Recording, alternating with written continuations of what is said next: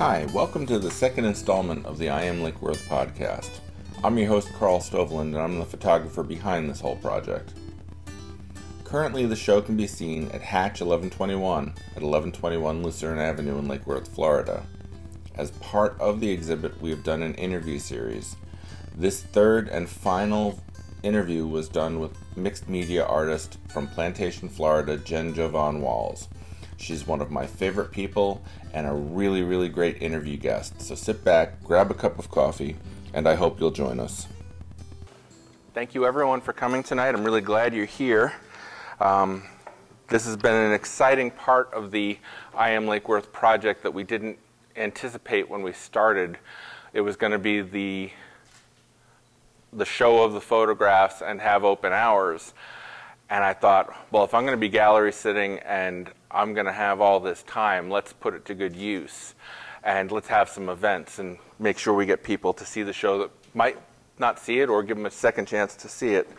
Um, and the the idea of recording it was brought to me by a sound engineer friend of mine who when he found out I was actually doing interviews he said you know let's let's archive them he taught me how to do the recording, so we're going to do future stuff with them so that said our interview today is Jen Walls mixed media painter Pembroke Pines Plantation. Plantation sorry I'm still new to South Florida. I do get a little confused.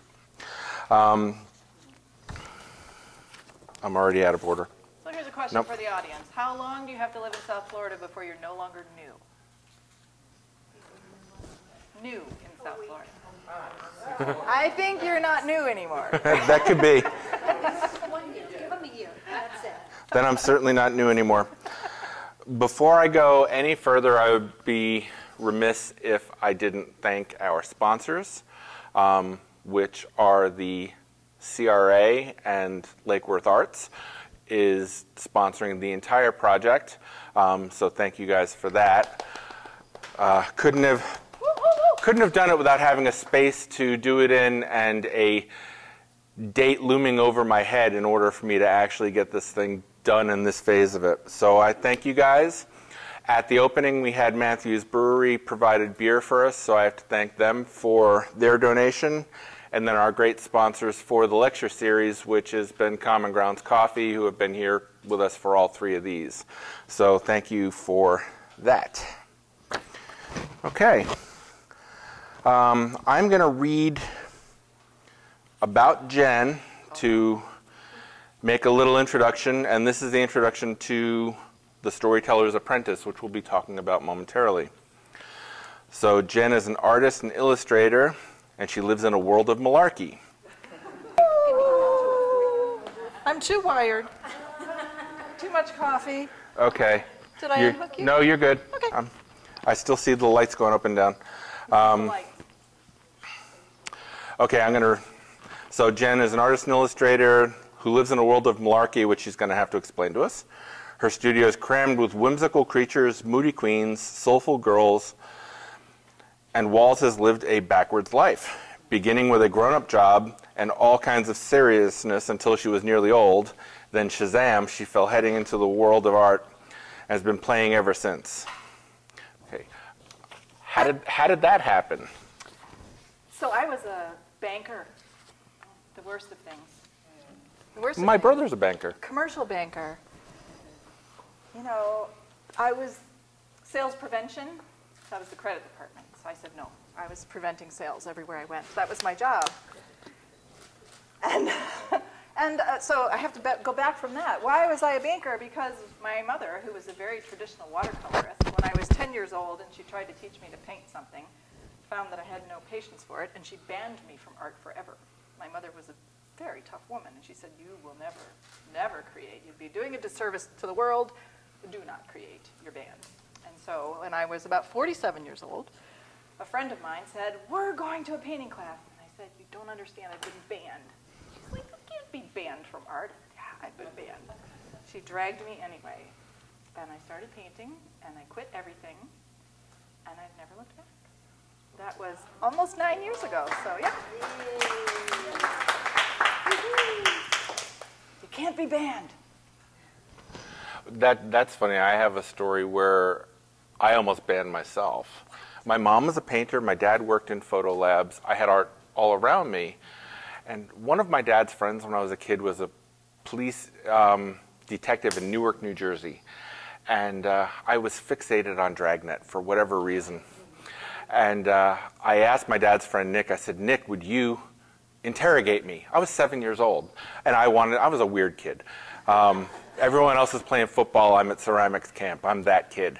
Um, and I said, Nick, would you interrogate me? And so he does, and he sits me down in the, the boardroom of this uh, club that they both belong to, and takes out the tape recorder and puts out the microphones and starts talking and asks me my name and my age. And then he says, What's your favorite subject in school?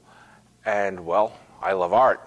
Uh, but then the little boy brain in me starts kicking in, and I think about it for a second, and I go, gym, Yeah, gym's my favorite. You know, those stereotypes are already hammered down, even with artistic parents at that age. It was really kind of amazing. So I did a little self imposed time away from art, but you can't keep it down. It just kind of takes over anyway, doesn't it? Thank you for freeing yourself. No. Because of this, look at that. Uh, this just, this amazes me, but the response to it is what amazed me. This room with 150 people in it at the opening, just, I went home and cried that night. It was just amazing. Um, so, from when you first took that jump into seeing art and getting involved, how long was that transition to, all right, I'm going to do this full time? Uh, it was about four years after I picked up a paintbrush. That's a pretty rapid, Yeah. I don't do anything slow. I guess No, not. uh-uh. Do I? Marlene's my friend here. She can attest because I've dragged her into this world kicking and screaming now. So, yes, so my friend Marlene here, who met me at the um, Florida Home Show um, when she was just dabbling in paint. And, um, you know, a year later, she was winning her first awards and showing everywhere and selling pieces because I dragged her kicking and screaming. So, all of y'all pay it forward. Whatever it is you do, drag someone else and make them do it. And you've been doing it all together like nine years, you Nine said? years, That's pretty impressive, especially when you consider the the rate that you sell at. I have to brag on my friend here for a minute. Um, I went to a discussion that you were part of, three three artists down at Art Serve, about marketing your art and how to sell it.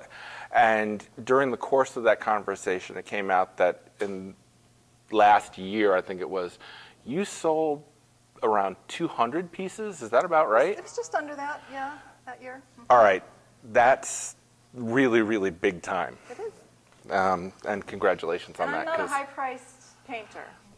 They're, I don't sell high-priced. I just sell a lot. and it's working. And you're doing it with making connections with people, and um, you have a lot of repeat customers. I do, and what's really interesting, um, in the art community, we tend to, how many of you are artists, first of all? Okay. So you know, in the art community, a lot of artists are really mean. Have you noticed that? They're a little bit snarky, they don't want to share their secrets, they don't want to talk about how they got into here or what they do about that. But what I've learned is that half of my customers and my collectors are artists. Why would I ignore other artists? Why wouldn't I just share with them everything that I've learned and help them on their journey? Because we are one collective tribe of creative people and we need to lift each other up. It's already hard enough being an artist. We are a community, absolutely. Um, I agree with that 100%. Yeah, so I think we, you know, artists are collectors too because we need to surround ourselves with other things that inspire us, not just our own stuff that we're going to look at and go, geez, why didn't I fix that? You know, right? How many of you do that? Look at your own piece and say, oh, take it down. Yeah. And my house, Wendy and I have a collection of other people's art that we love to look at. You're right. It's um, it is, and the people that I have come across and, and met have through art have become my truest friends. You're right. They're my tribe. So if you guys want to follow Jen's adventures further into her artistic world, that's going to be um, www.jenwalls.com and instagram.com slash Jen Jovan Walls. Everyone has my card, right? All right. Hit See? me up. Follow me. Call me, email me, She, come she doesn't tea. miss a chance to market herself, and that's because she's making connections with people. I was really, really impressed by that. That you, you seem to slip into that person. That's quite Lola. easily. That's Lola, my, my self-portrait on the front. That's my alter ego. When I need to come out and do my art thing, that's Lola, not Jen. And she can talk to anyone because it's Lola. So she was a showgirl. We're getting to that one. So, uh, tell us about your current project, The Storyteller's Apprentice. Ah, all right, so everyone has the bookmark. So this is incredible. Uh, I have to go behind here.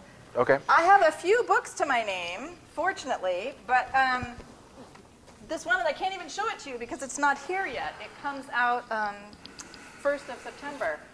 Um, it's a collaboration, and it's backwards, just like my career was backwards. Um, uh, a young artist in um, North Carolina who admired my work, she was a landscape painter, and she messaged me one day and said, Hey, you want to do a collaboration? Why don't you put some of your girls on my landscapes? I'm like, yeah, okay. You know, I'm always up for collaboration. I think that's the best way. If you've ever heard my elevator speech, collaboration is the best way to move forward. When you have the energy of two people, and you have two people's tribes, and you're creating a new thing together, and then you all feel this kumbaya moment, and you're feeding off each other's energy and lifting each other up when you're having a slow moment or you're doubting. Anyway, so I love collaboration. She started sending me these backgrounds. I started throwing girls on them. About a year later, I said, geez, we've got 25 of these. What are we going to do? I think they need a story. So there was a writer who had come to one of my workshops when I was driving up to Charlotte giving workshops, and she was a middle grade girls fantasy fiction writer. And I called her up and I said, "Feel like writing a book?" And she's like, "Of course." I said, "Except the illustrations come first. And she's like, "What do you mean?" So I said, "Here's the illustrations." Oh, that's phenomenal. write a story. And she's like, whoa, mind blown. So a year later, we pitched it to um, a publisher, and publisher said yes, which never happens.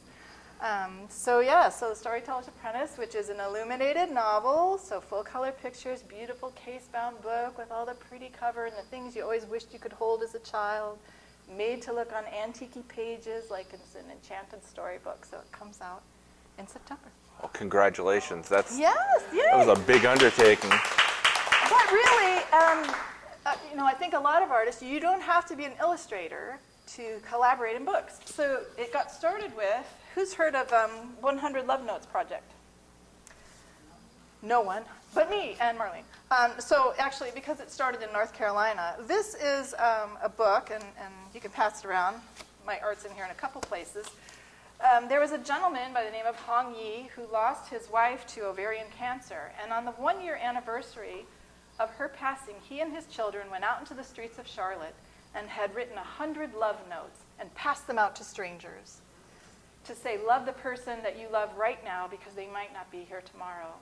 And the Today Show picked him up, and all kinds of national press picked him up. He went out to California on talk shows. Everyone was loving this story, and so this project came out, and he was asking um, artists to just respond to the love notes. He goes, I'm not going to tell you what to paint, just here's one of the love notes. Paint what you feel. And so you had about 17 artists that were in this book, and I was lucky enough to be one of them who are sobbing while we're painting because these love notes are expensive. What a phenomenal project. Right? And so it is now a, a worldwide phenomenon. It's been out for a couple of years. But it, it really brought to light, again, collaboration. You have 17 artists. You have just this guy who's known for wearing bow ties and colored socks or whatever, who just happened to love his wife, and everyone just fell in love with the story. So it's all about sharing your story and sharing it with other people because when you connect your story with another person's story, well, now you have a new story, right? And so the story of that book to me is just as exciting as the story of Hong Yi and his love notes. Um, it was a labor of love. So then, uh, as I'm working with this gallery and all these other artists, I come across a 70 something year old woman named Mary Cox who's four feet tall and happens to be a poet. And she and I clicked. We'd never met before. We exchanged information. She starts following me on Facebook. And before I know it, every time I post a piece of art, she's posting a haiku about my art. She's like, Yeah, I really like that. Here's a haiku. So we did that for a while. And then I'm like, Oh, Mary, we need to do a book. So then we did this book, which is In fact, the book was done at that point. we, was, we had all the material, we just needed to put it together. So it was like, okay, but again, it's not it's not illustrations really. It's paintings and a poetic response. But again, paintings came first. Maybe backwards is the way to go. Backwards is the way to go. Yeah. Um, It seems to be your overarching theme at the moment. It is. Um, this one was forwards, though. Um, this one just came out um, a couple months ago. And this was um, traditional. So this is one where someone looks me up and says, I'd like you to illustrate a book for me. I'll pay you money. I'm publishing my book. And so this little lovely book for young kids um, just came out. But that was very traditional. So by doing collaborations and getting my name out there in the world, now people are pr- approaching me for traditional work. So it just keeps. It's ripples in the pond, right? yeah, You- yeah. You need people to see you to appreciate you, and then it just goes from there. Exactly. I can't tell you the number of opportunities that have presented themselves in the last two weeks just since this got started, you know, um, which is really kind of amazing to me. And exciting stuff, and, and big, big things are coming for this show in the future. What other projects are you working on right now? Um, so I was asked to speak. Who knows about um, the Florida Watercolor Society? It's, a big deal in Florida. I was asked to speak at their um, convention in September. Um, so I'm working on my presentation for that. Any uh, glimpse into what topic you're going to cover? Oh, they want it to all be about selling art. Of course. That's what every artist wants to know. So yes, and especially with a The Holy Grail. the watercolor society where you're dealing with really reclusive people who just eh, they don't know anything about social media or anything. They really want to know why do I need to do social media? Why do I need to talk to other people? I always hear my art sells itself. Your art does not sell itself. Your art cannot speak. and in, and with most art, especially um, art that's anything but traditional, you stand in front of it and you're not sure what you're supposed to think until someone tells you why they painted it, what's it about, what feelings went into it, or how they struggled with it, and all of a sudden you're feeling the painting, but you didn't feel it before they told you. You have to tell your story. And whether or not that's actually the impression they get from it, they need that comparative point to start absorbing the work. They do. I mean, who looks at Rothko's color blocks and says, I don't get it, right? Until someone explains to you how this whole thing came to be about and the proceed, process by which he came to these blocks of color and all the layers that are under it, and all of a sudden you're like, whoa, blown away. But you just 10 minutes before that, you're going, I don't get it. They're blocks of color, right? So you got to tell your story because no one else is going to do it for you, and your art doesn't do it. That's, Except this girl. good she stuff. tells lots of stories, but I can't keep her quiet. So and what she's saying right now. she's saying- Maybe you should introduce her. This is uh, the wild divine child. So she is the little wild thing in, in each of us that wants to get out and play in the forest and grow antlers and be sad if she wants to or happy if she wants to, whisper to birds and be unfettered by the trappings of society. So, yes. Unfettered. That's a good thing. Unfettered. It's good. At least she's clothed. That's a start. Yeah, there are wood nymphs. They like to run around with in the all together. Yes, all together. Okay, so we mentioned um, when I was reading your little blurb there, um, malarkey. Talk about what malarkey is to you and why it's important. I think that all grown-ups have forgotten how to play. How many agree? How many of you just feel like you can play with wild abandon and not care what anybody thinks? We worry about what we put on before we leave the house every day as to what someone else might think about it, whether it's acceptable, do I look appropriate? I said gym class. You said gym class instead of saying art. So um, I think we need permission to play and be silly and shenanigans and malarkey and mischief and all that. If how how will we keep that youthful excitement in anything we do if we've given up playing? I don't think being grown up means you can't play. It means you do your responsibilities and you play because play makes you feel good and makes other people feel good. And so the malarkey is unexpected. Well, in that case, I think Lake Worth is full of malarkey, and is. it, it it brings out the malarkey in people, which is what Wendy and I liked so much when we found it. We we found our place because it was a little bit more free and less buttoned up, and we got to be ourselves a little bit. And so you feel that as soon as you drive into the downtown area. You feel that sense of, okay, you can relax here, let your hair down, be what you want to be. Wear a tutu down the street if you feel like it. And I've been known to wear tutus in my presentation. I won't put you through that tonight, but um, that's right. At Art Serve, you were wearing a tutu when I saw you. That's right. I didn't know what was going to happen tonight. Okay. So we've decided that the malarkey is important, and you do things like this. You, you, you speak, you're speaking at the watercolor convention. Um, what do you do when you're going to be in a setting like this and you have to prepare yourself to bring the malarkey? What's, how do you flip that switch? Because I know I have it, and I use it when I'm gallery sitting because you have to be on for four or five hours at a time and be chatty and be that person. How do you become that person? Is there a ritual? What do you do to let it loose? Yes, I put on my Lola song. No, I wish it were that easy. No, um, so I think like, like most artists, someone asked me to come public speak, and I'm like, yeah, public speaking. Who wants to do that? I'm emotionally naked in front of everyone. Um, but then you really feel like, well, I'm being given this huge opportunity to make someone else enjoy their life and to feel really inspired about whatever they're doing and maybe to leave an impression on them that makes them pay forward that sense of play and excitement and joy to someone else. Um, and so I try to try to do that and say, well, how can I best do that? Um, sometimes it's by wearing a blue tutu. Um, sometimes, and and it only can be random. So um, how many of you are there? One, two, three, four, five, six, seven, eight, nine, ten. So almost half. You don't count. So nine. So not quite half. I'm sorry, Marlene, you don't count.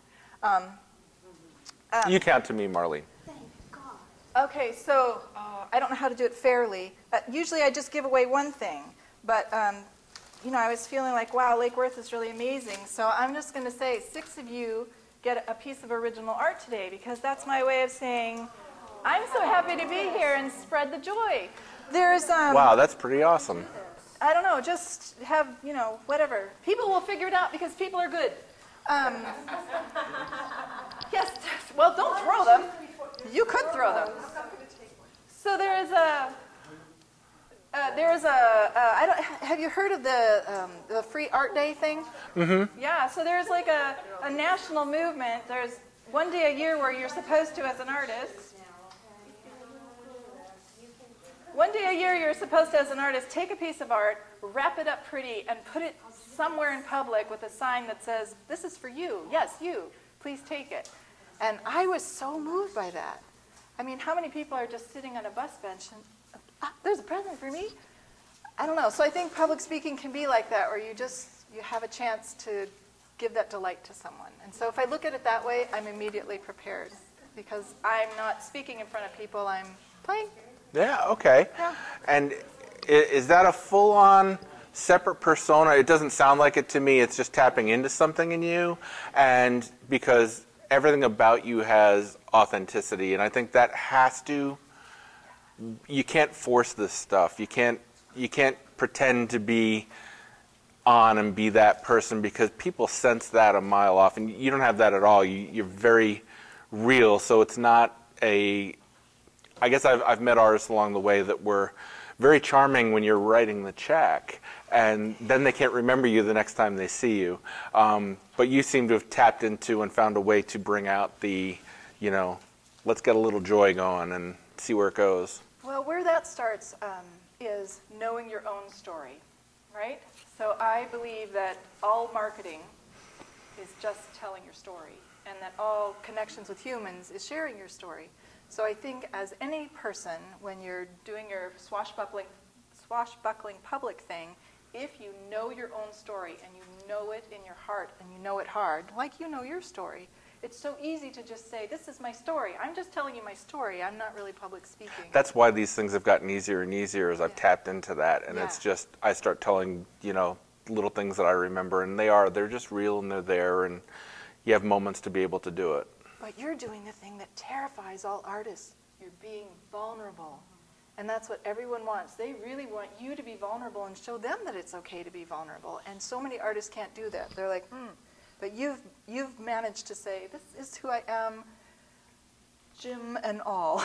you know? It, it, it took me 40 years before I was comfortable enough with me to Yeah. just let it all out. And if you like it, you like it. If you love it, you love it. And if you don't, that's okay too. But people, like you said, they connect your authenticity and your vulnerability, and they're like, I can be me with him because it's safe. It's a safe space. Right. You're creating a safe space every time you hold a talk because they feel your energy holding a safe space for people. So I never figured out how to do that when I was managing a group of 20 people at work. It's just ah. the agenda of getting the job done. I never figured out how to how to maintain being the real me all the time. I don't think it's effective in that space necessarily. That's a different hat and a different mindset. You came from that world previously, and you just have to come to peace with it, figure it out. You know, as artists, I think it's easier to just be, "Hi, this is me. This is this is what you get." Well, you're not the boss of these people, so you can hold space for them. If we just right now all decided that you all work for Carl, I can bet you right away, within about 30 minutes, you start finding things wrong and maybe feel a little rebellious. Yeah, yeah, you're right. It's the role, and it's the the anyone, right? expectation. Yeah, So, that makes sense. not that I wouldn't work for you, I would. but I'd be a troublemaker. I can't afford to hire anybody, otherwise I'd hire you. Um, so let's talk about where do these beautiful creatures come from? Um, and I guess your previous life, were they there bubbling away inside of you, waiting to get out? Or did you have to find the world that they were in? Um, is it a mix of it? Or were you able to purely create the world that they live in and pluck them out? What's how did where did the, all these beautiful, engaging characters come from? Well, I think they're all versions of me. Okay. They have to be, right? Because all we know is ourselves. Um, me or people I relate to closely, or just some aspect, whether it's joy, whether it's sorrow, whether it's a little mischievous. I have, can I swear? I have bitchy queens in my studio. I mean, queens that I try to paint all nice and benevolent, and they come out like raging bitches. And I paint over their faces, and it's bitchy again. And so that's inside of me too, and I just have to let them come out and put them in a corner facing the other way and say, whatever, you know, talk to the hand. Painting the truth at that yeah, moment. exactly. Um, but I really, I try not to ever question where they come from or to delve too deeply because there's a whole magic about them and they just appear organically when I paint and I don't want to I don't want to pull the curtain away from where the wizard's hiding and find out it's just a dude, right? Because then it won't be as fun. So Well, that's absolutely true. not that there's anything wrong with dudes, but. But when you find out that the Wizard of Oz is this little dude behind the curtain, it's very, it can really take the light out of your fire for a while. Really? I know. Exactly. I don't want to be that. I want my magic slippers to always be working. So yeah. And- And the reason why I frame that question that way is that I don't know where this came from, but years before I did the gym interview, um, I had a dream. I felt real. I don't know, but I remember my parents had a bush in their front yard, and I lost a ball and went looking. And my recollection of it is that I fell down a hole, and I met Dr. Theophilus J. Bunny. he has been waiting to come out I wanna meet him. and be illustrated for 45 years. Um, he's got this little lab, and I can see him in a waistcoat and a gold pocket watch with a chain, the whole thing, and it felt so real that this world that he inhabited was there, just waiting for me to bring him out. And I keep threatening to make a book out of it, and it's it's gonna pop out of me one day. I just it doesn't seem to want to go away. So I was just curious if you know if your queens were hiding there in the background, always waiting to come out, or you just managed to tap into them. And it sounds like you you tapped into. I tapped into. Um, wasn't super imaginative as a young adult. Um, one thing I did do, maybe this tells you that it was simmering there when I was in banking and I was running a division of Textron, and I got really fed up with how people were just working, working, working all the time. I instituted nap time, and at three o'clock every day. Wow, you're that boss. Yes, at 3 o'clock every day, I turned off all the lights and said, everyone, just put your heads down, chill for a minute, don't answer your phones. don't-" And I couldn't make them do it. The lights would be off and they'd be typing away and answering phones. I'm like, I just told you it's okay to put your feet up, put your head down, and just take 10 minutes. They couldn't do it. And that's when I started thinking, man, grown ups, we can't play anymore. Even when we're allowed to play, we can't play. That's terrifying. Uh, and I think we put these walls up, and it's I'm in my work box, and I I have to be work Jen, work Carl, you know, whatever. Um, and it's very hard to maintain that authenticity. You, well, you have your, I'm, you know, I need to be this person at work because I have to make hard decisions and, you know, decide who's going to be unhappy out of the three people that are standing in front of me at the at this moment. So Yeah. it, it's interesting, and I mean, nap time. Yeah. Then, when was this? How far back? Uh, so I was working for Textron in Rhode Island at that time, so that would have been 17 years ago. That's pretty far ahead. You were ahead of Google on that one. Yeah, but it didn't last long because it was only like me and one other dude. We were just, all right, lights out. yeah, no, couldn't make them do it. But Rhode Islanders, I don't know if any of you are or know them, they're pretty wound up. They're like mini New Yorkers. So, yeah.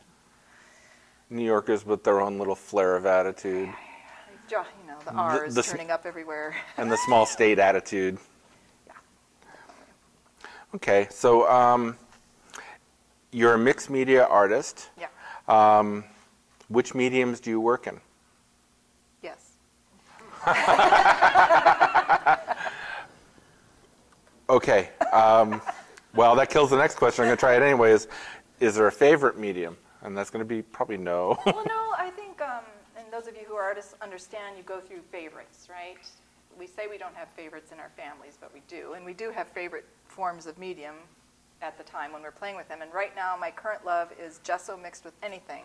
So white gesso mixed with acrylic, white gesso mixed with watercolor, white gesso mixed with charcoal and water, and it's chalky and organic, and I don't know, I'm just kind of obsessed. Who knows the artist Stan Kurth? If you don't, look him up.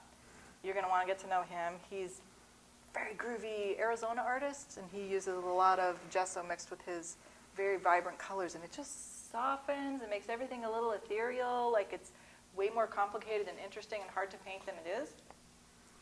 Uh, and I, I can see that in, in the, the smudgy kind of transitional edges of your work, and I think that's really phenomenal. Okay. Thanks. I'm moving into a space myself where I'm, I'm, I'm getting tired of titles um, or labels, I guess it is. Um, I'm, I'm, I'm on the verge of just calling myself a visual artist. I mean, I've been a photographer primarily forever. I mean, I, my first Brownie Hawkeye was when I was seven years old. Um, and photography has driven everything else that I've learned.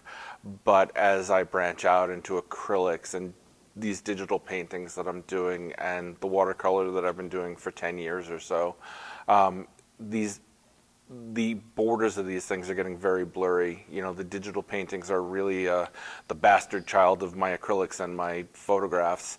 Um, so I, I'm, I think personally, I'm probably at the stage where I'm going to give up the title photographer and in certain cases uh, because I do, you know, work commercially sometimes for money and you know as a photographer and i don't think sometimes they would understand that if i said i'm a visual artist maybe they would maybe they wouldn't um, but certainly for my gallery kind of stuff and in this little world there i am putting myself in a box again but i'm going to call myself a, a visual artist for that I think you should, you know, call yourself like king of all that you see or whatever. I, I don't I don't think you need to label yourself that way. There's um is anyone familiar with the author Mark Nepo? Super deep guy that I try to read as many of his books as possible, like one chapter a week because it's crazy. Uh, anyway, he wrote in one of his books about when we are moving past the labels that define our jobs and what we create in the world, and we start just calling ourselves humans. We actually create better work. We're more, again, that word unfettered. We're just living our fullest when we stop. I want to say I'm about halfway down that road. Right. I know I have a ways to go, and I've shed some things along the way, but I'm not there yet. That's not right. entirely. You play with that, you know. You just call yourself King Memory Maker or whatever you want to do. Every a little label every day. Just change it up. I'm just Okay. saying. Who wouldn't like to see him change his title every day, right? Yeah. As long as I, my main title is house husband or he who keeps Wendy happy, I think that would be okay. go. As, as Wendy smiles in the background. I think that would get you a lot of doors open. Because they'd be like, who's Wendy? How do you keep her happy? How'd you get that title? How does it pay? Are there benefits? Um, how do you think coming from a corporate background affected you? Did it help or hinder you when you said, okay, I'm, I'm a full time artist? Did having that background and giving you some guardrails help you or box you in? I, I, I seem to be in this boxed in phase. It's what I'm talking about all night. But how did that work for you? So initially, it told me that there is no way in hell that I could ever succeed. I knew too much in business lending about business to think that on a pure business plan formula, I could ever, with except with exceptional luck, be very successful at it. So that was on the one hand. And then there was the other hand that said, but most artists don't know how to run a business. What if I ran my art like a business and There did all go. the things that you're supposed to do because I know how to do them? I could make anything successful. And that's what happened is I sell malarkey. I mean, who doesn't want to do that? Right? Who doesn't want to be a purveyor of malarkey? Everyone captures the, the whimsy from your work and right? whichever mood it is that just, Yeah. yeah, Yeah. you seem to have tapped into something, which is really, really cool. Um, let's talk a little bit about the mix of being an artist. Um, as far as only from the aspect of time, how much of your time is spent in the studio? Do you not let any of the outside world in creep into the studio when you're working? How much time percentage wise do you spend on marketing and other kinds of work? So you want me to give them the bad news? Yeah, Okay. So uh, who knows the 80-20 rule? everybody. 80% marketing and business, 20% whatever it is you create. That's the goal, and that's how you're most successful. Uh, True confessions, it's more like 60-40 right now. Um, my goal is 80-20. But having said that, a lot of artists work whenever they feel like it. I don't do that. I have dedicated time. I go in, I do protect the time. The door's shut, the phone's off, whatever. I'm painting. I, if you interrupt me, I'm going to be One of the bitchy queens facing yes, the other the way. Witchy Queen will appear. and, you know, I can only sell so many of those. There are only so many people who want that. Um, so, yes, I protect it, and when I'm in there, I'm massively productive because playtime. Ah, and then I'm so excited about what I was playing and creating that that 60% that I'm currently going out there and blogging and posting and trying to find fun things to say about what I do, which really isn't a problem. Um, it just seems like I can't wait to tell everyone, and then it's not work. You know what I mean? I, I've tried to adopt that as my goal, but what I find is that I get into these frenetic creative bursts where I go for almost a couple days at a time, or where all of my attention is on the creative side, and then I have to reel myself back in and remember that I have to do the other stuff in order to be able to do the creative stuff. But when the muse strikes, I also don't stop her because I'm afraid it won't visit again. So I, I do have to pay some attention to it. I mean, you it sounds like you've applied some structure to it and you have it contained and can call on it when you want to, which is amazing. I find I have to be inspired. And then the other thing that happens to me, which I told you when you came in, was that I'll be working in one medium as I'm working away and it's kind of like when I'm riding a bike. You, you, you tend to get into the repetitive motion of riding a bike and you don't think about everything else, and that's when you get open to ideas. When I'm painting, when I'm editing photographs, when I'm doing the creative stuff, that's when the other ideas start to creep in, and then all of a sudden I'm thinking about another medium and, you know, what other project can I do? And um, so I have an artistic form of ADD that I'm always struggling with, but it's also what gives me my satisfaction so I don't want to tame it too much and it's a it's a balance for me. Well, what I hear you describing is that it's very easy for you to get in flow. And once you're in flow, where you're not thinking about what you're doing, then your mind just starts to play. Yes. Uh, I get that when I'm doing yard work or ironing, repetitive tasks, when I'm gessoing boards because I have no inspiration, whatever, you know. But that's a great thing to do is when you're when you don't know what to as a watercolorist I will stretch paper. Yeah, when I when I can't up. paint, yeah. And once you're doing that, then you get in flow and the muse gently drops down, or sometimes, you know, thuds at the tipped bucket of gesso. Whatever. but she'll, she'll appear. Is your muse a he or a she? Uh, I've always referred to it as a she. Um, clumsy, like me, and topples around and lets the cats walk on wet paintings and all Is kinds that of. true, Wendy? Oh, I am the king of clumsy. I'm a watercolorist because I'm clumsy because I broke my, my toe on vacation and had nothing to do. So Wendy went out and bought me watercolors, and that led to a whole different thing for me that I had never done before. So That is a sacred toe there. it is, and it's it's also about a half inch shorter than it used to be. Well,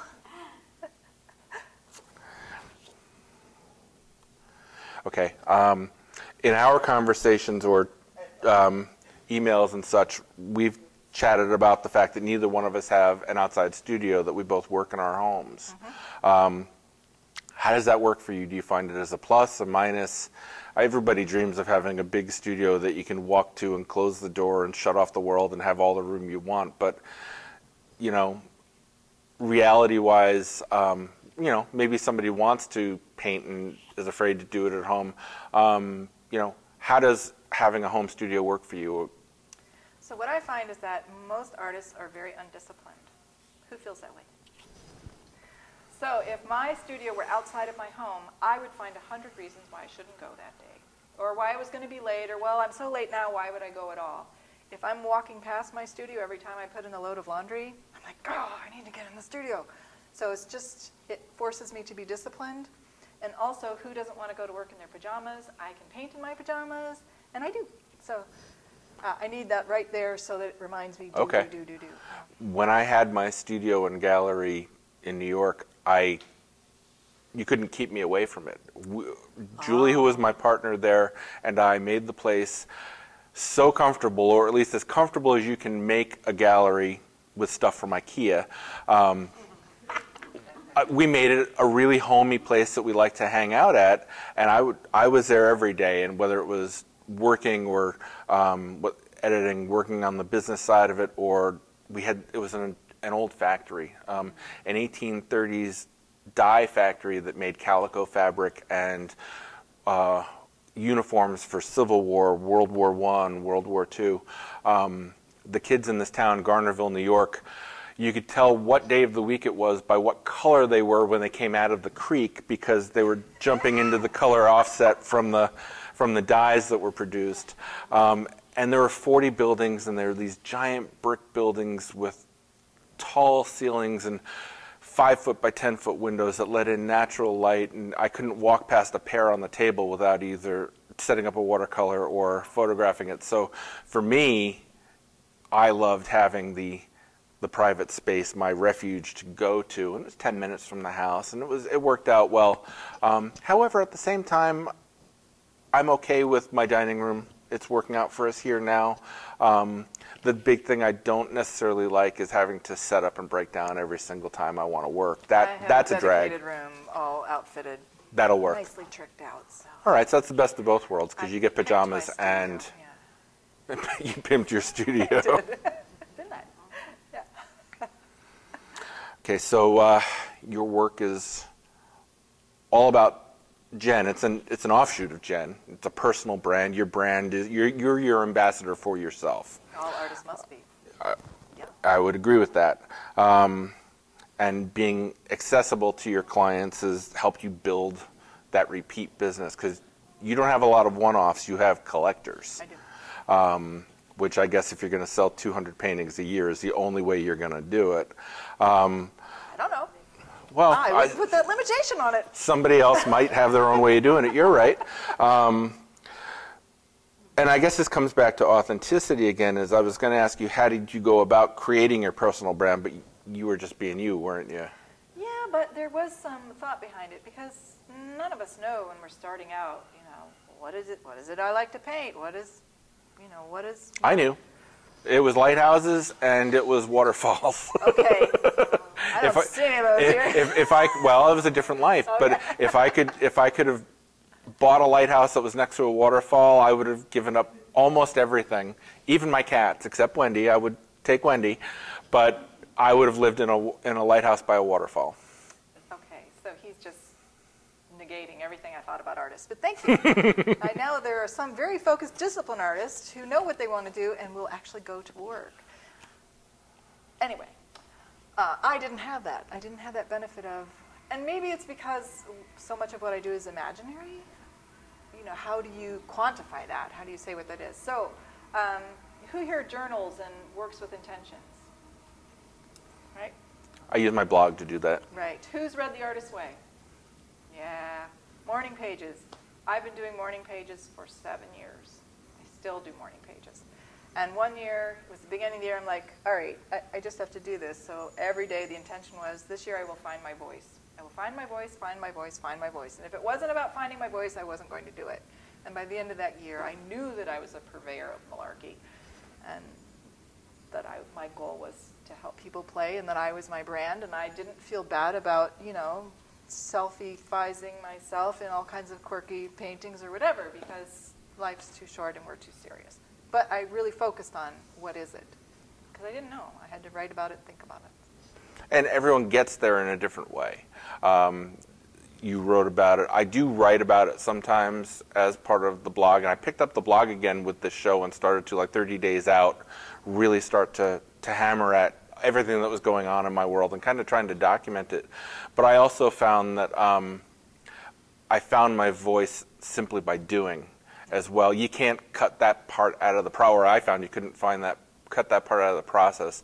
Um, I was talking to you and Marlene when you got here about the fact that when I had my studio, I was all about um, the technical aspects of portraiture and fancy lighting and more lighting is good and um, you know being a snob about how you take a portrait this project broke all of those rules i just found people in interesting backgrounds and put them in a shady spot where it wasn't crazy florida midday light and just let them be them and, and that came from me simplifying how i was trying to work and not thinking about the camera as much and having a chat with them while we worked Yay! you know and stories. Yeah. Sharing stories and just let that become my process and i'm trying to apply that to just about everything i'm doing so it's it's interesting how we all get there and what tools we use within us to get to the point we want to get to and it is a journey isn't it Well, the key is to make the journey. I mean, how many people say, I wish I knew, but then they don't yeah you step know toward it? You have to seek it. You have to be a treasure hunter, right? Hunt can i get a woohoo? I mean that's a big deal. Do the wave! yeah. Hunt the treasure. you know that's uh, you know I, I, it's a little bit cliche but who on their deathbed says i wish i'd worked more hours or you know i wish i hadn't taken that vacation you know? So it's absolutely right. Yeah exploring and finding and um, for us coming here was an act of becoming. It was a conscious effort and we did what we between the two of us termed aggressive socialization. Because with New York, we had the we had this New York chip on our shoulder, even though we didn't think we had it because we were from the suburbs. We didn't have the New York chip on our shoulder. We had the suburban chip on our shoulder. Um, and we came here and found this charming little city that accepts everybody and wants you to be involved. It just the city begs you to get up in the morning and be part of it. And there's always something going on that you can find. And during season, it's absolutely crazy because there might be five events on any given Saturday and Sunday, and you're going to be disappointed that there are three of them you couldn't get to. Here, this time of year, even though it's less people, I mean, there were three things going on tonight that made me think that there wasn't going to be anybody here. So, yay! Thank you for coming. That's I'm glad I'm glad you did because it makes the interview conversation much easier when there's some vibe and energy and people who will listen to and engage in it. Um, so, wow. I lost the thread. I totally lost the thread. Shall Uh, I interrogate you? Gym class, gym class. Um, okay, so this is my emergency question while I regroup. Um, and it's a cliche and it's trite, but we're going to use it for a minute while I think about what my next question was. And this one is um, if you could have lunch with any artist from history, A, who would they be? And B, what would you ask them? Lunch. So not breakfast, not dinner. Any meal you want. I'm not going to put borders on this.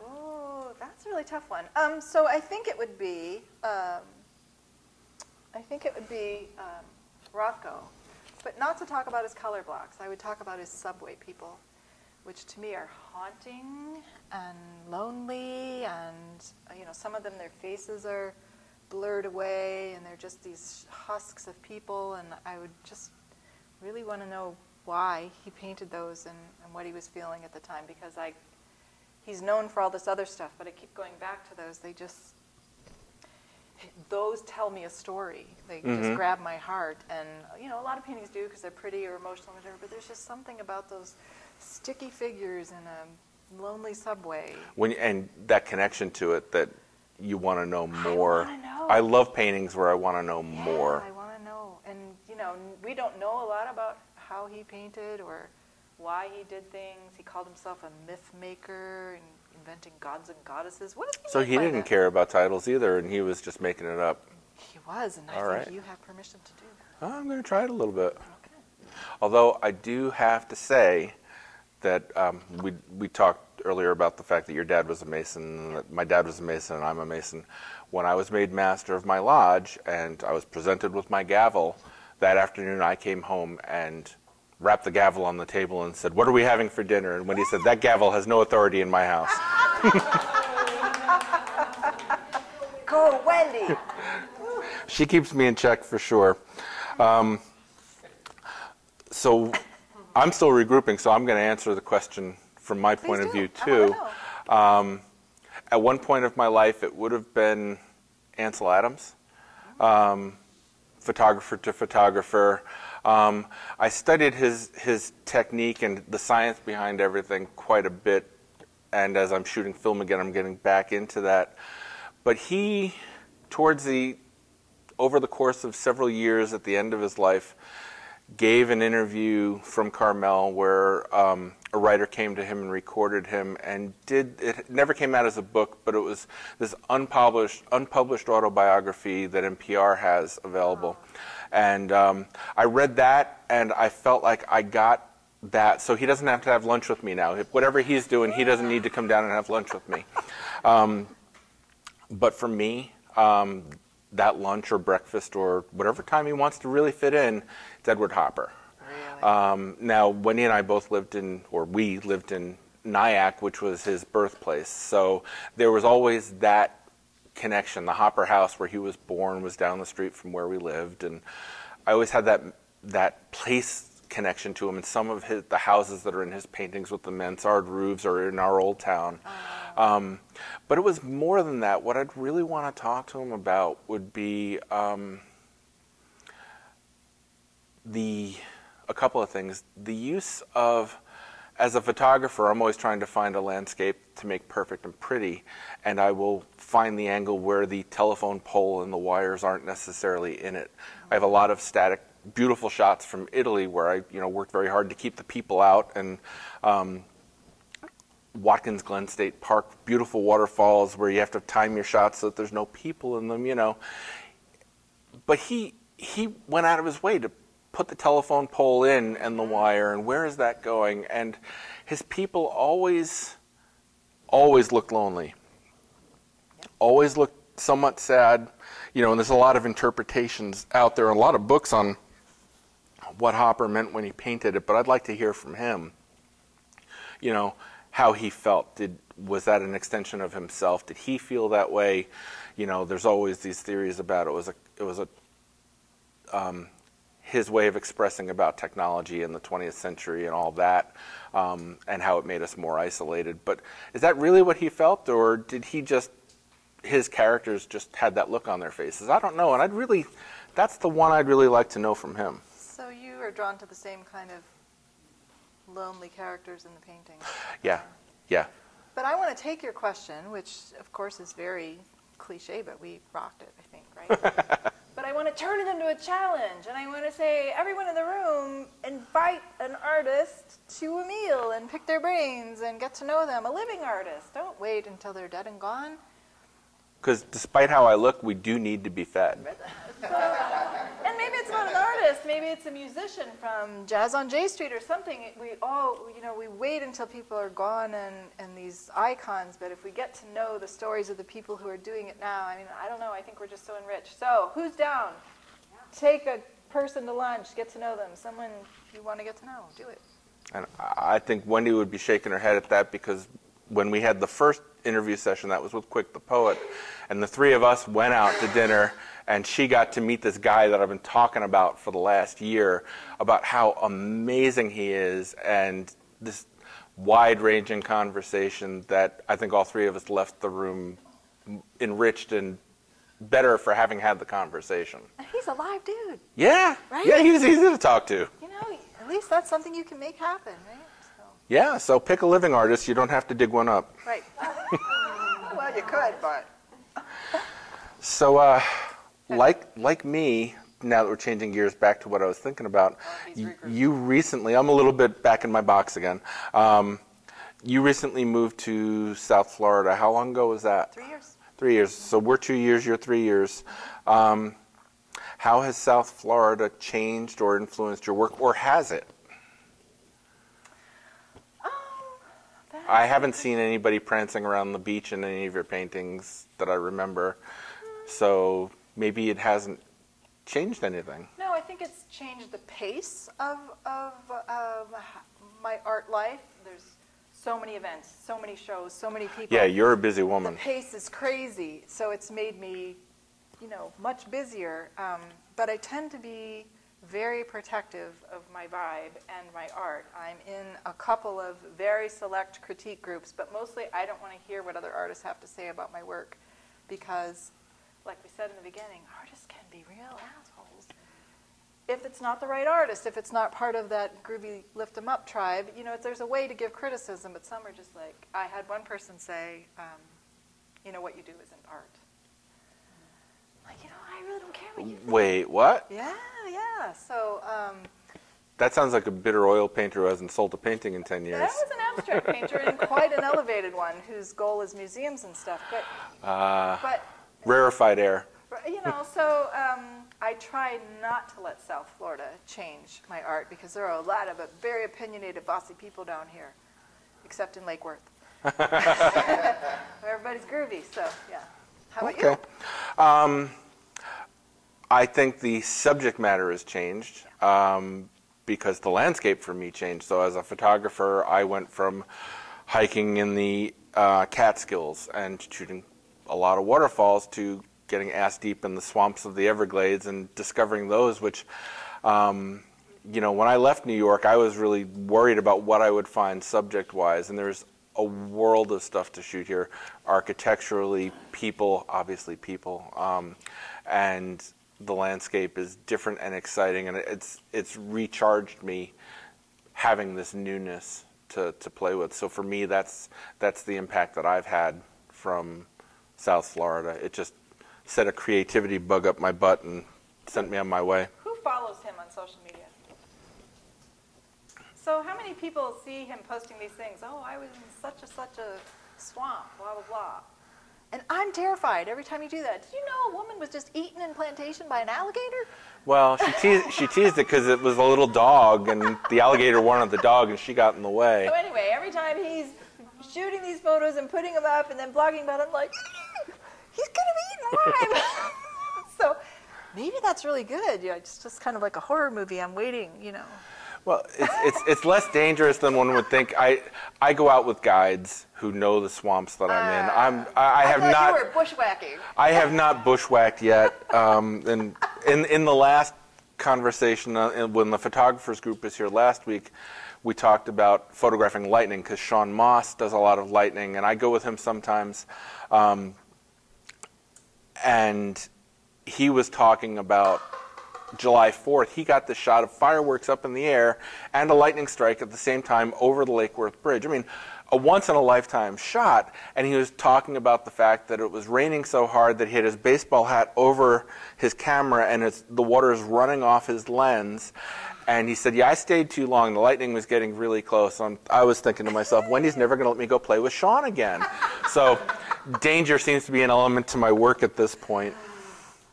Maybe danger Maybe- should be your title in your title for a little while. Oh, Carl Danger. I don't know. Carl Danger Stovlin, yeah. Ooh. I want to know what you're up to with that name. I'm like the party gur animal, not an animal. I'm, I'm, I'm always going to be somewhat buttoned up and have to escape out of my, my personality to, to be the guy that creates. you need a Lola. I need a Lola. Paint yourself a Lola. I wonder what we'll call him. Oh. Something to think about. Yeah, well, I've, everyone's got a homework assignment. That's Yep. mine. Come up with Carl's alter ego. Um, so before I start to do a wrap up and thank yous and that sort of stuff, I wanted to open up the floor to any questions for Jen. And what will happen is since you guys aren't mic'd, ask the question. I'll repeat it so it gets recorded and then Jen will answer. Good, that buys me time to think too. There you go. Yeah, I like it. Ready? Anybody? Go. Go. So Jen, you said in the little bio blurb you're self-taught, I am. and you really did not start painting until you were 47? That's correct. I drew stick people. Yes. When you were a child, then, or you, I know you told a story about being banned, but Yes. until the point you were banned, were you interested in art? No, never. I was, um, I was the kid who played in the woods and wouldn't come home until my mother rang the cowbell, which is how she summoned us.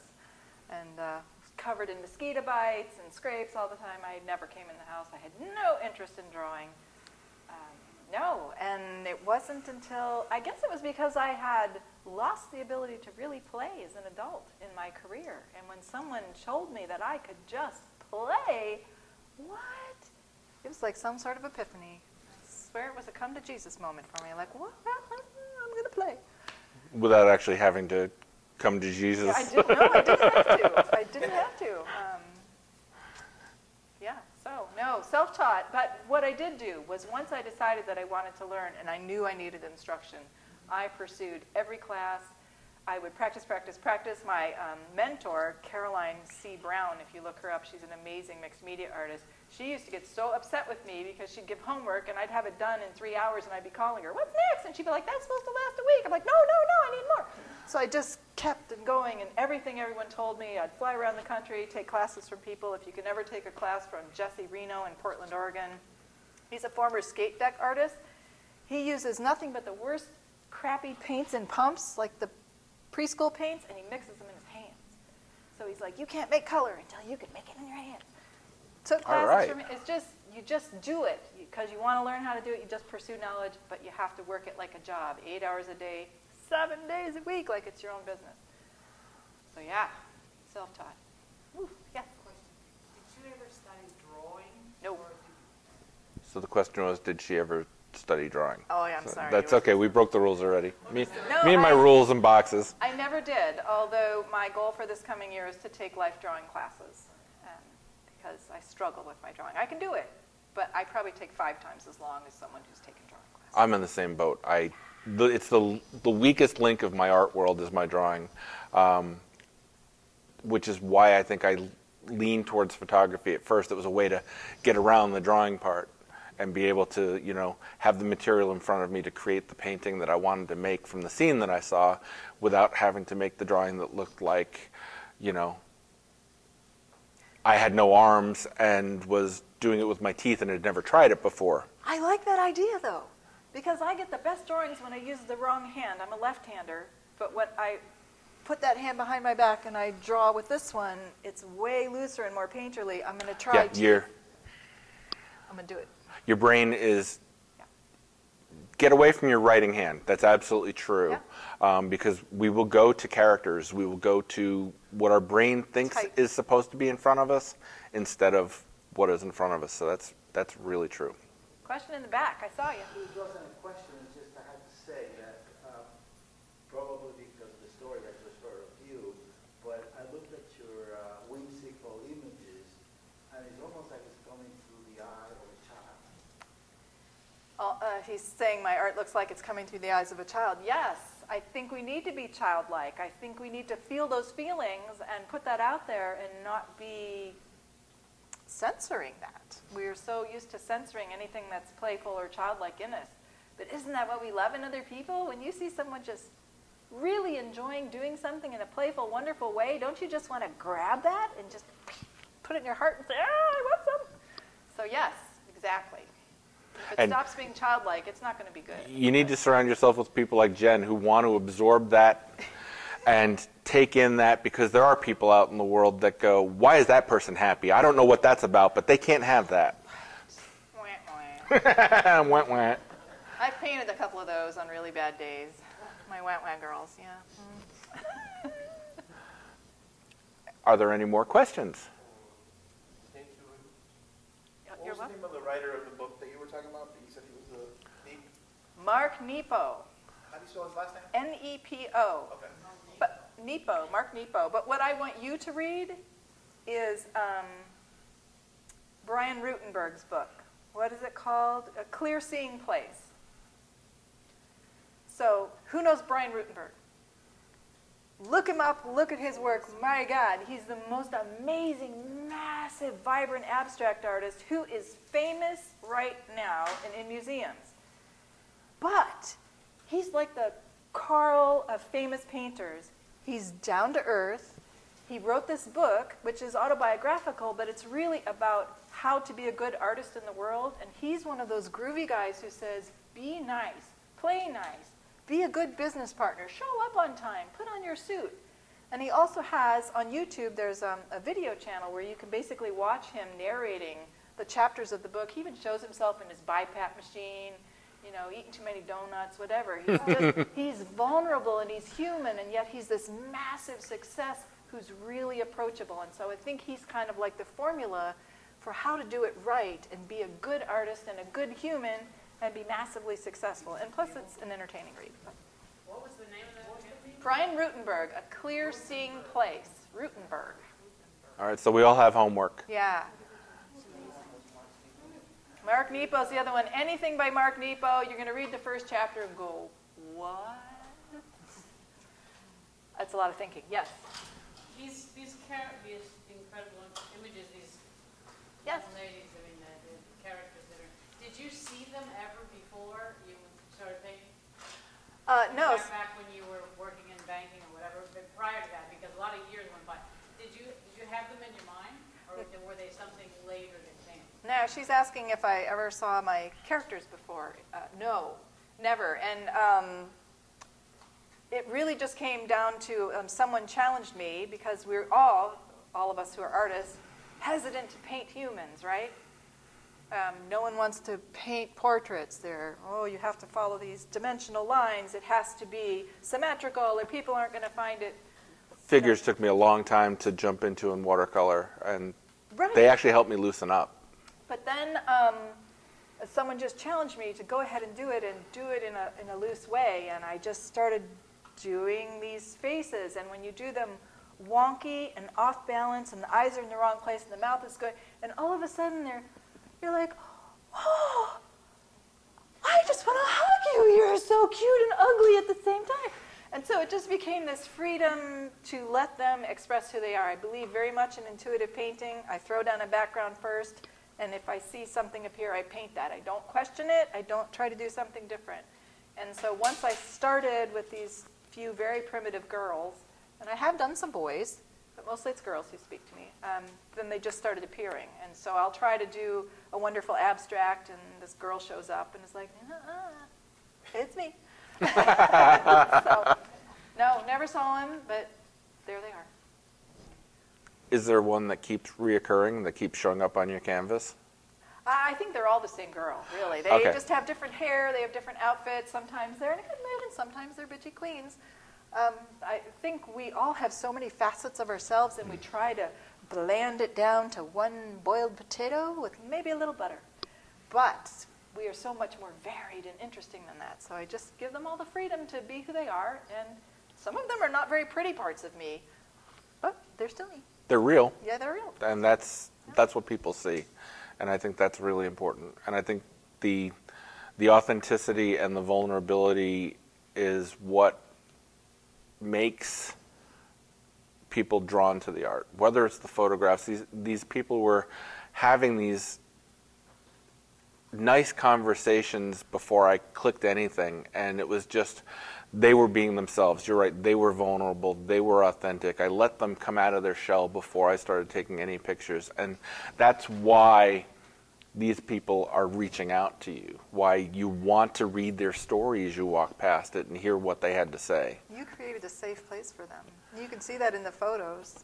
They feel like you're protecting whatever it is they're doing. They can be vulnerable. And I think I'm, I'm thankful it was Lake Worth because Lake Worth allowed that feeling in me to allow them to do that. Because I didn't always have that in my portraits. I would find it, you know, much more shots and, and force it to get there, you know, the, the lighting and being technical about the process. I enjoy this so much more. Who's had their photo taken by this man? Well, of course. It's Jose, right? Is, is it Jose? Yeah. Okay. So I just had my photo taken by him for the first time just outside before this thing. And what did you feel when he's behind the camera? You don't feel that stress of someone's taking your picture, do you? Don't you feel like safe space? It's just a whole, I was comfortable, yeah. real comfortable. And I hate having my picture taken, but he's just like, eh, and I could just feel this.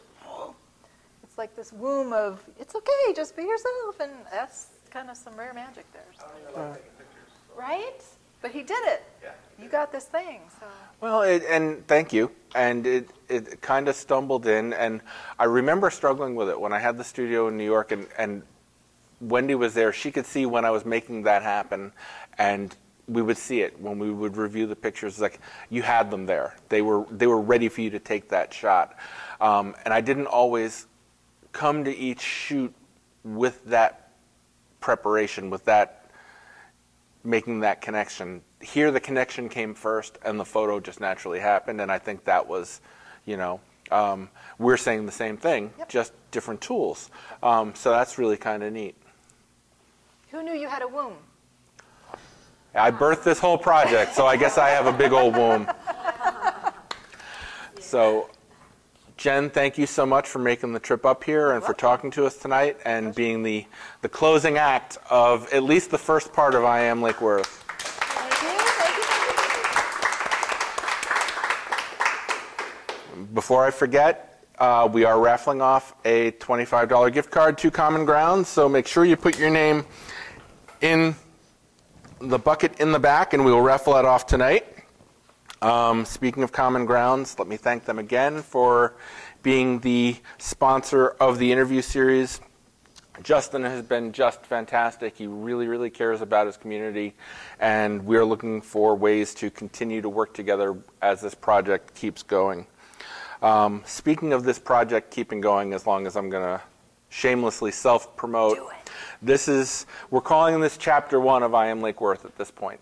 Um, there is going to be a chapter two and potentially a chapter three that will have enough people and enough stories to make a book that we can all share and have and absorb and, and be connected with. Um, the other thing that's going to happen is these 36 people and some of the people that were shot that have not made it onto the wall yet, um, while I'm photographing section two, I'm also going to be sitting down with each one of these people, just like we're recording this event for the podcast. And we're going to do 15 minute interviews, more expanded than what we are able to put on the pictures, get their real sense of Lake Worth beyond the the single question of what makes Lake Worth special, get into a little bit, and that's what's going to be the meat and potatoes of their article in the book to go with their pictures. Um, so we're going to do that. Um, so big things coming, making all kinds of connections in the city, and things have just opened up for me since we started this in the last couple of weeks. And so much thanks has to go to the CRA and um, Lake Worth Arts for making that happen for me providing me the space to have this and a deadline to get it done was really what made me birth this. I gave birth to this because I had a, a deadline. Um, All so pregnancies have a deadline. absolutely true. Um, so Susan and Emily and Jose, thank you so much for everything you've done for us. Uh, couldn't have put on the show without you guys. Um, again, a thank you to Mathews Brewery for supporting us in the opening. Uh, some really, really great brews. I, of course, have to thank Wendy. Uh, she puts up with me being an artist and free spirit and um, takes the responsibility of bringing in the bread that keeps everything rolling in our household. Um, I also have to thank uh, Pamela De Palma, who is our friend and neighbor. She did um, social media and PR for me, as well as what Susan did through um, the CRA. So we had a double pronged approach with me also doing posting. So some people probably looked at their feeds in the morning and saw 20 things from me before they saw anything else. So if that bothered you, I apologize, but it was important to get the word out. Also, have to thank our friend Kim Lingle, who helped wrangle some of the sponsors and was a big supporter around town. I have to thank all of the I Am Lake Worth subjects because without these people, there is no project. Um, Lake Worth is this incubator of creativity and freedom to be who you are, but without each of these people agreeing, and everybody did. You know, anybody I asked just said, "Sure, when do you want me?" It was just that easy. There were no fights on these. Um, so I have to thank the folks who sat for me, and thank Lake Worth, and look out because there's more to come. So, thank you all. It's called Lake Worth in Florida. On any map you'll see. From John Prince Park to Ocean Shore, it feels like home to me.